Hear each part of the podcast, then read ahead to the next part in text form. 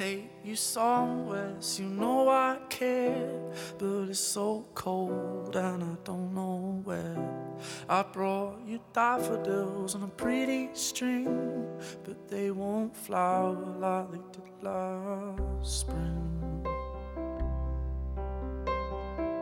And I wanna kiss you, make you feel alright. I'm just so tired to share my nights.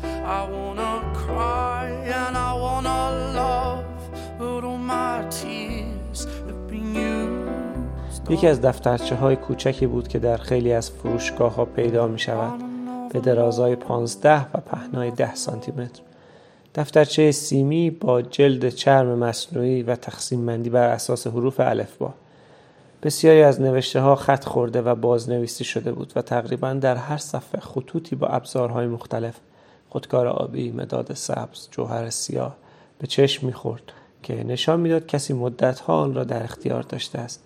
ماریا اول به فکر افتاد که دفترچه را به مالکش برگرداند اما صاحب دفترچه مثل خیلی از آدمها فراموش کرده بود. نام خودش را در صفحه اول آن بنویسد. او باقی صفحات را هم جستجو کرد و نام مالک را نیافت و چون نمی‌دانست با آن چه کند سرانجام دفترچه را در کیفش گذاشت و به خانه برد. گمان می‌کنم اگر کس دیگری به جای او بود دفترچه را فراموش می‌کرد. اما ماریا کسی نبود که به پیشواز رویدادهای غیرمنتظره نرود و به تصادف پشت کند. آن شب تا وقت خواب طرح پروژه بعدیش را ریخته بود. می‌خواست کاری استادانه تر و بسیار مشکلتر و پیچیده تر از همه پروژه های پیشینش باشد. طوری که تصور عظمت آن او را به هیجان می آورد. ماریا تقریبا مطمئن بود که صاحب دفترچه یک مرد است. خط دستنویس حالتی مردانه داشت. نام مردها بیشتر ذکر شده بود و دفترچه به قدری کهنه و پاره بود که معلوم بود نسبت به آن بی شده است. در یکی از آن جرقه های ذهنی که برای همه پیش می آید به نظرش آمد که به حکم سرنوشت گرفتار عشق صاحب دفترچه خواهد شد. این فکر چند لحظه بیشتر دوام نیاورد. اما در آن لحظات ماریا او را مرد رویاهای خود دید. خوش قیافه باهوش و پرعاطفه. مردی بهتر از همه کسانی که تا آن زمان دوست داشته بود. این تصویر خیلی زود محو شد اما دیگر دیر شده بود. دفترچه برای او به شیعی جادویی تبدیل شده بود. انباری از اشتیاقهای مبهم و خواسته های ناگفتنی. تصادف آن را در اختیارش گذاشته بود اما حالا از آن او بود و ماریا آن را کلید سرنوشت میپنداشت. همان شب اسامی فهرست شده در دفترچه را مطالعه کرده بود و هیچ نام آشنایی در آن نیافته بود. ولی احساس می‌کرد این برای شروع عالی است. کار خود را در قفلت بی آنکه چیزی بداند آغاز می‌کرد و رفته رفته با همه افراد فهرست وارد گفتگو می‌شد. گمان می‌کرد با درک یک هویت خیالی با خطی که در فضایی توهی کشیده شده به تدریج پیکری می سازد. امیدوار بود به این ترتیب عاقبت رد پای مرد را پیدا کند. اما اگر هم به نتیجه نمی رسید خود این تلاش برایش پاداش بود. قصد داشت موقع ملاقات با آدم های دفترچه آنها را به درد دل تشویق کند. به اینکه راز افسون زدگی اشتیاق و عاشق شدن خود را با او در میان بگذارند و شرفترین اسرار دل را برایش بازگویند. پیش بینی کرده بود چندین ماه یا شاید چندین سال روی مصاحبه ها کار کند. باید هزاران قطعه عکس می گرفت صدها مصاحبه را پیاده می کرد و جهان دیگری را در می نوردید. این چیزی بود که ماریا تصور می اما پروژه تنها پس از یک روز به بیراه افتاد. با تنها یک استثنا فقط نام خانوادگی هر کس در دفترچه نوشته شده بود. با این حال در صفحات مربوط به حرف ال نام لیلی به چشم می‌خورد که به نظر ماریا اسم یک زن بود. اگر چنین بود حتما این استثنا مفهوم خاصی داشت و نشانه صمیمیت ویژه‌ای بود. شاید لیلی دوست دختر مالک دفترچه بود یا خواهر یا حتی مادرش. ماریا تصمیم گرفت برخلاف برنامه قبلیش کار را به ترتیب حروف الفبا آغاز نکند و با شروع از حرف ال به لیلی اسرارآمیز نزدیک شود اگر حدسش درست بود شاید ناگهان به هویت مرد ناشناس هم پی می برد. او نمی توانست مستقیما با لیلی تماس بگیرد. خیلی از چیزها به این ملاقات بستگی داشت و ماریا نگران بود که بدون آمادگی کافی بخت خود را نابود کند. باید پیش از دیدار و صحبت با این زن قیافه او را می‌دید و مدتی تعقیبش می‌کرد تا به عاداتش پی ببرد صبح اولین روز به منطقه شمالی شهر خیابان 87 شرقی رفت تا آپارتمان لیلی را زیر نظر بگیرد. وارد سرسرای ساختمان کوچک شد تا به اسامی ساکنان در کنار زنگها و صندوقهای نام نگاهی بیاندازد. درست در لحظه ای که شروع به خواندن نام ها کرد زنی از آسانسور بیرون آمد و در سرسرا را باز ماریا به طرف او چرخید اما پیش از اینکه چهرهش را درست ببیند صدای زن را شنید که نامش را برد گفت ماریا. لحنش پرسنده بود و لحظه بعد ماریا فهمید به چهره لیلیان استرن نگاه می کند دوست قدیمیش که اهل ماساچوست بود. لیلیان گفت باورم نمی شود واقعا خودت هستی؟ بیش از پنج سال می‌شد که همدیگر را ندیده بودند. پس از اینکه ماریا سفر عجیب خود را از یک سو به سوی دیگر آمریکا آغاز کرده بود یکدیگر را گم کرده بودند ولی تا آن زمان صمیمی بودند و دوستیشان از کودکی ادامه یافته بود در دوران مدرسه جدایی ناپذیر دو دختر اسیانگر که همراه با یکدیگر دشواری های نوجوانی را تجربه می کردند و طرح فرار از زندگی در شهر کوچک را می ریختند. ماریا جدی، ساکت و اهل اندیشه بود. دختری که دوستیابی برایش دشوار بود. لیلیان اما شهرت خوبی نداشت. دختری وحشی بود که راحت با پسرها دوست می‌شد. هشیش می‌کشید و از همان ایام سهل الوصول با این همه پیوند آن دو استوار بود و علا رقم تفاوتهایشان خیلی چیزها بود که آن دو را به هم نزدیک می‌کرد ماریا یک بار پیش من اعتراف کرد که لیلیان برایش نمونه عالی بوده و به خاطر آشنایی با او بود که آموخته بود چگونه خودش باشد اما ظاهرا این تأثیر دو طرفه بود. ماریا بود که لیلیان را متقاعد کرد در پایان دوره متوسطه به نیویورک بیاد و تا چند در آپارتمان کوچک و پر از سوسکی در پایین منطقه شرقی زندگی می در آن دوران ماریا به کلاس های دانشکده هنر می رفت در حالی که لیلیان درس بازیگری می‌خواند و در رستورانی پیشخدمتی همان موقع با یک نوازنده جز به نام تام آشنا شد و وقتی ماریا با استیشن شروع به سفر کرد تام مدام در آپارتمان بود. در طول مسافرت دو سالش چند کارت پستال برای لیلیان فرستاد. اما چون خودش آدرس معینی نداشت لیلیان نمی‌توانست برایش پاسخی بفرست. وقتی ماریا به نیویورک برگشت برای پیدا کردن دوستش خیلی تلاش کرد. اما شخص دیگری در آپارتمان سابقشان زندگی می‌کرد و نام لیلیان در راهنمای تلفن هم ضبط نشده بود. سعی کرد تا با پدر و مادر او در هلیوک تماس بگیرد. اما آنها هم در شهر دیگری ساکن شده بود و ماریا ناگهان به بنبست خورده بود. آن روز وقتی در سرسرا به لیلیان برخورد مدتها بود که امید دوباره یافتن او را از دست داده بود. این دیدار برای هر دوی آنها غیر منتظره بود. ماریا تعریف کرده بود که هر دو فریاد شادی کشیده یکدیگر را در آغوش گرفته و به گریه افتاده بودند. بعد وقتی کمی آرامتر شدند با آسانسور به طبقه بالا رفتند و بقیه روز را در آپارتمان لیلیان گذراندند. ماریا گفت آنقدر حرف فرای گفتن داشتند که حکایت ها به سادگی بر زبانشان جاری می‌شد. با هم نهار و بعد شام خوردند و وقتی سرانجام ماریا به خانه و به رخت خواب رفت ساعت سه بعد از نیمه در این سالها وقایع عجیبی برای لیلیان رخ داده بود. اتفاقاتی که ماریا هرگز تصور آن را نمی‌کرد. گویی اینکه آنچه می‌دانم اطلاعاتی دست دوم است. اما پس از اینکه تابستان گذشته با ساچز حرف زدم پی بردم حکایتی که ماریا برایم گفته بود حقیقت داشت.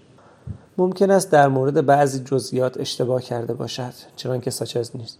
اما این مسئله در اصل اهمیتی ندارد. اگرچه همیشه نمی شود به گفته های لیلیان اعتماد کرد و همه می‌گویند که تمایل زیادی به مبالغه اما اصل ماجرا همان طور است که ماریا برایم گفت. سال 1976 هنگام ملاقات تصادفیش با ماریا لیلیان سه سال بود که با روسپیگری روزگار میگذراند.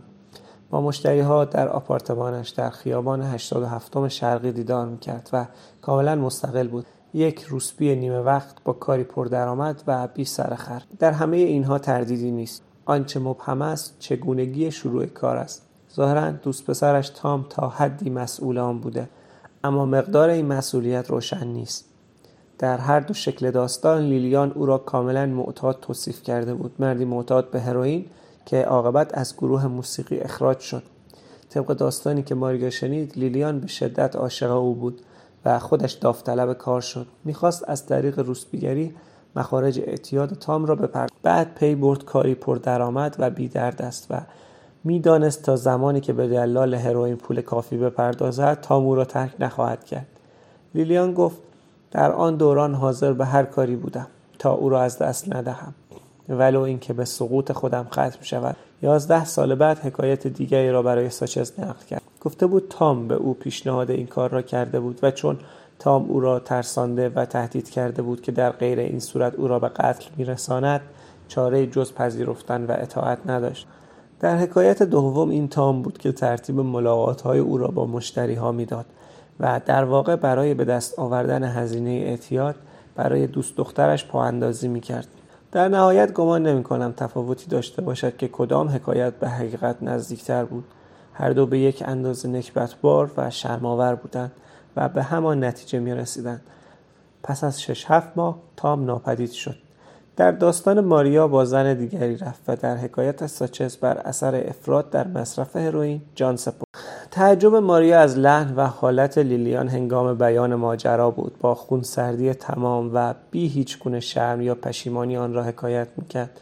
می‌گفت این هم شغلی است مثل سایر شغلها و راستش را بخواهی از پیشخدمتی در بارها و رستورانها خیلی بهتر است. هر جا بروی مردها کشته و مردت می‌شوند و راهی برای مقاومت در برابر آنها وجود ندارد. پس بهتر است که بابت آن دستمزد بگیری تا اینکه مدام با آنها بجنگ از این گذشته خود کار هم ضرری ندارد. می‌شد گفت که لیلیان از موفقیت خود احساس غرور هم می‌کرد. فقط هفته سه روز با مشتری ها ملاقات می‌کرد. حساب بانکیش پر بود و در یک آپارتمان راحت در یک محله خوب زندگی می‌کرد. از دو سال قبل دوباره در مدرسه بازیگری ثبت نام کرده بود. حالا احساس پیشرفت می‌کرد و از چند هفته پیش در آزمون انتخاب بازیگر برای تئاترهای کوچک شرکت کرده بود. می‌گفت به زودی نقشی را به او خواهند داد. خیال داشت به محض اینکه توانست ده پانزده هزار دلار پس انداز کند این کار را رها کند و به طور تمام وقت پیشه بشه. هرچه باشد فقط 24 ساله بود و آینده را پیش رود. آن روز ماریا دوربین عکاسیش همراهش بود و از لیلیان های زیادی گرفت. سه سال بعد وقتی ماجرا را برایم حکایت کرد ضمن صحبت ها را نشانم داد. گمان می‌کنم سی چهل تا بود عکس های سیاه و سفید بزرگ که لیلیان را از زاویه ها و فاصله های گوناگون نشان می‌داد. برای بعضی ها جست گرفته بود و در بعضی ها حالت عادی داشت. دیدار من با لیلیان استرن تنها از طریق این عکس ها بود. حالا بیش از ده سال از آن روزها میگذرد اما هنوز تجربه تماشای آن عکس ها را از یاد نبردم تاثیرش بر من بسیار نیرومند و ماندگار بود. ماریا گفت او زیباست نه؟ گفتم بله فوقالعاده زیبا. وقتی به یکدیگر برخوردیم می‌خواست برای خرید خاروبار بیرون برود لباسش را که می‌بینی تیشرت شلوار جین و کفش های کتانی کهنه. برای اینکه لباس پوشیده بود که برای پنج دقیقه به نزدیکترین فروشگاه سری بزند و برگردد. نه آرایش کرده بود و نه جواهری به خود آویخته بود. با این حال آنقدر زیبا بود که با دیدنش نفس در سینه حبس می‌شد. گفتم به این خاطر که سبز است. و در حالی که به دنبال توضیحی میگشتم ادامه دادم زنهای سبز نیازی به آرایش زیادی ندارند. درشتی چشمهایش را می‌بینی بلندی مجه را. استخوانبندیش هم خوب است. این را نباید فراموش کرد که استخوانبندی بسیار مهم است. بیش از این هاسپیتر در لیلیان کیفیتی درونی وجود دارد که همیشه به سطح نفوذ می کند نمی‌دانم به آن چه بگویم. شادمانی ظرافت سلامت روحی. موجب می شود که زنده تر از دیگران به نظر بیاید. وقتی نظرت را جلب کرد دیگر نمی‌توانی چشم از او برداری. به آدم این احساس را می‌دهد که در برابر دوربین راحت است. لیلیان همیشه راحت است او در وجود خود احساس راحتی می کند من عکس ها را یک به یک تماشا کردم و به مجموعه رسیدم که لیلیان را در برابر قفسه ای که درش باز بود در حال لباس کندن و پوشیدن نشان می‌داد. در یکی از عکس ها شلوار جینش را در می آورد. در دیگری تیشرتش را در عکس بعدی با زیر پیراهنی دیده می‌شد. بعد چند عکس با جست پیناپ گرفته بود. رفته رفته استریپتیز کرده و ظاهرا از این بازی لذت می برد گفتم عجب عکسایی فکر نمی کردم از این جور عکس ها هم بگیر. داشتیم آماده می شدیم که برویم بیرون شام بخوریم و لیلیان می‌خواست لباس عوض کند. من به دنبال او به اتاق خواب رفتم تا به گفتگو ادامه دهیم. هنوز دوربین به گردنم بود و وقتی شروع به تعویز لباس کرد به عکاسی ادامه دادم. خود به خود اتفاق افتاد. من به فکر عکس انداختن نبودم تا اینکه دیدم لیلیان لباسهایش را در می آورد از این عکس که می گرفتی ناراحت نشد گمان نمی کنم اینطور به نظر بیاید تو چه احساسی داشتی؟ خوشم از سنگ که ساخته نشدم. بعد چه اتفاقی افتاد؟ هیچ من اهل این کارها نیستم. نمی‌خواهم به زور از تو اعتراف بگیرم. دوستت به نظر مقاومت ناپذیر میآید. همانقدر برای زنها که برای مردها. اقرار می‌کنم که بدم نمی آمد. اگر همان وقت لیلیان پیش قدم شده بود شاید اتفاقی میافتاد. من هیچ وقت با زن دیگری هماغوش نشدم اما آن روز ممکن بود با او این کار را بکنم. در هر حال به فکرش افتادم. تنها باری بود که این کشش در من به وجود آمد. ولی لیلیان فقط جلوی دوربین بازی در می آورد و به هیچ وجه از استریپتیز فراتر نرفت. یک جور شوخی بود. و هر دو در تمام مدت می خندیدیم عاقبت دفترچه آدرس ها را نشانش دادی؟ بله فکر می کنم وقتی از رستوران برگشتیم آن را به او نشان دادم. لیلیان مدت درازی آن را ورق زد ولی نتوانست صاحبش را بشناسد. حتما یکی از مشتریهایش بود. لیلی نام حرفه‌ای و مشتری ها آن را به کار می بردن. اما جز این چیزی نمی‌دانست. با این حال به شناختن صاحب دفترچه کمک کرد. درست است اما ممکن بود کسی باشد که با لیلیان ملاقات نکرده بود. مثلا یک مشتری احتمالی. شاید یکی از مشتری های راضی لیلیان تلفن و آدرس او را به دوست یا همکاری داده بود. کسی چه می‌داند؟ لیلیان از این طریق با مشتری های تازه آشنا می شد به وسیله قدیمی ها شاید مرد اسم او را در دفترش یادداشت کرده بود ولی هنوز به او تلفن نزده بود. شاید مرد اولی هم هنوز لیلیان را ندیده بود. چرخش کار روسپی ها اینطور است. نامشان در دایره های متحد المرکز به گردش در می آید در شبکه های عجیب اطلاعاتی. برای بعضی مردها همین که یکی دو اسم را در دفترچه های سیاهشان یادداشت کرده باشند کفایت می‌کنند. انگار می‌خواهند بعدا اگر همسرشان ترکشان کند یا اینکه ناگهان سخت مشتاق شوند به آن مراجعه کنند. یا اینکه گذرشان به آن شهر بیفتد. همینطور است. با این اوصاف سرنخی به دست آورده بودی تا پیش از دیدار با لیلیان صاحب دفترچه می توانست هر کسی باشد. دست کم حالا شانس بیشتری داشتی. شاید ولی مسائل دیگری پیش آمد. پس از صحبت با لیلیان پروژه به کل تغییر کرد. می‌خواهی بگویی که او حاضر نبود فهرست مشتریهایش را در اختیارت بگذارد؟ نه منظورم این نبود. اگر می‌خواستم آن را به من می‌داد. پس چه شد؟ درست نمی‌دانم چطور همه چیز وارونه شد. اما هرچه بیشتر حرف زدیم نقشه ما بهتر شکل گرفت. چیزی نبود که یکی از ما به فکرش رسیده باشد بلکه انگار در فضا بود چیزی که انگار وجود داشت. گمان می‌کنم دیدار تصادفی ما نقش بزرگی در آن داشت. آنقدر غیر منتظره و عالی بود که همه چیز را فراموش کرده بودیم.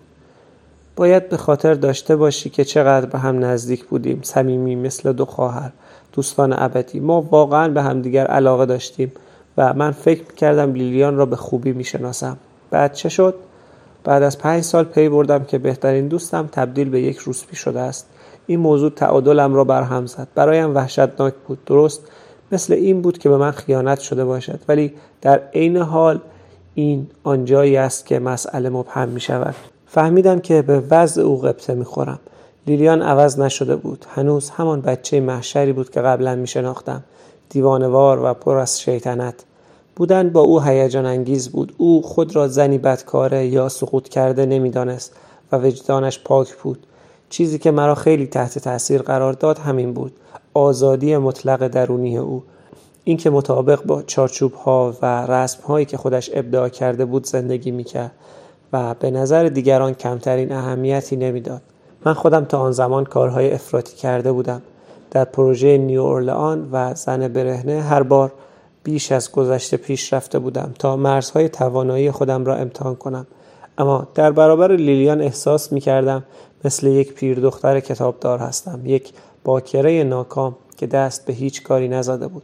با خودم گفتم اگر او از عهدهش برمیآید چرا من نیایم؟ شوخی می‌کنی؟ صبر کن بگذار حرفم رو تمام کنم.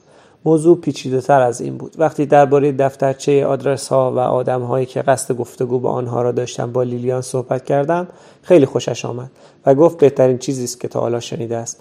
می‌خواست به من کمک کند. مایل بود مثل من به دیدن آدمهای دفترچه برود. یادت نرود که او یک هنرپیشه و ایده بازی کردن نقش من او را به هیجان میآورد. واقعا الهام گرفته بود. این بود که جایتان را با هم عوض کردید. چیزی که می‌خواهی بگویی همین بود.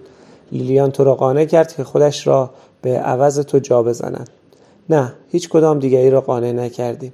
ما با هم این تصمیم را گرفتیم. با وجود این نه از اول تا آخر دو شریک مساوی بودیم و به خاطر آن زندگی لیلیان تغییر کرد. او عاشق یکی از مردهای دفترچه شد و با او ازدواج کرد.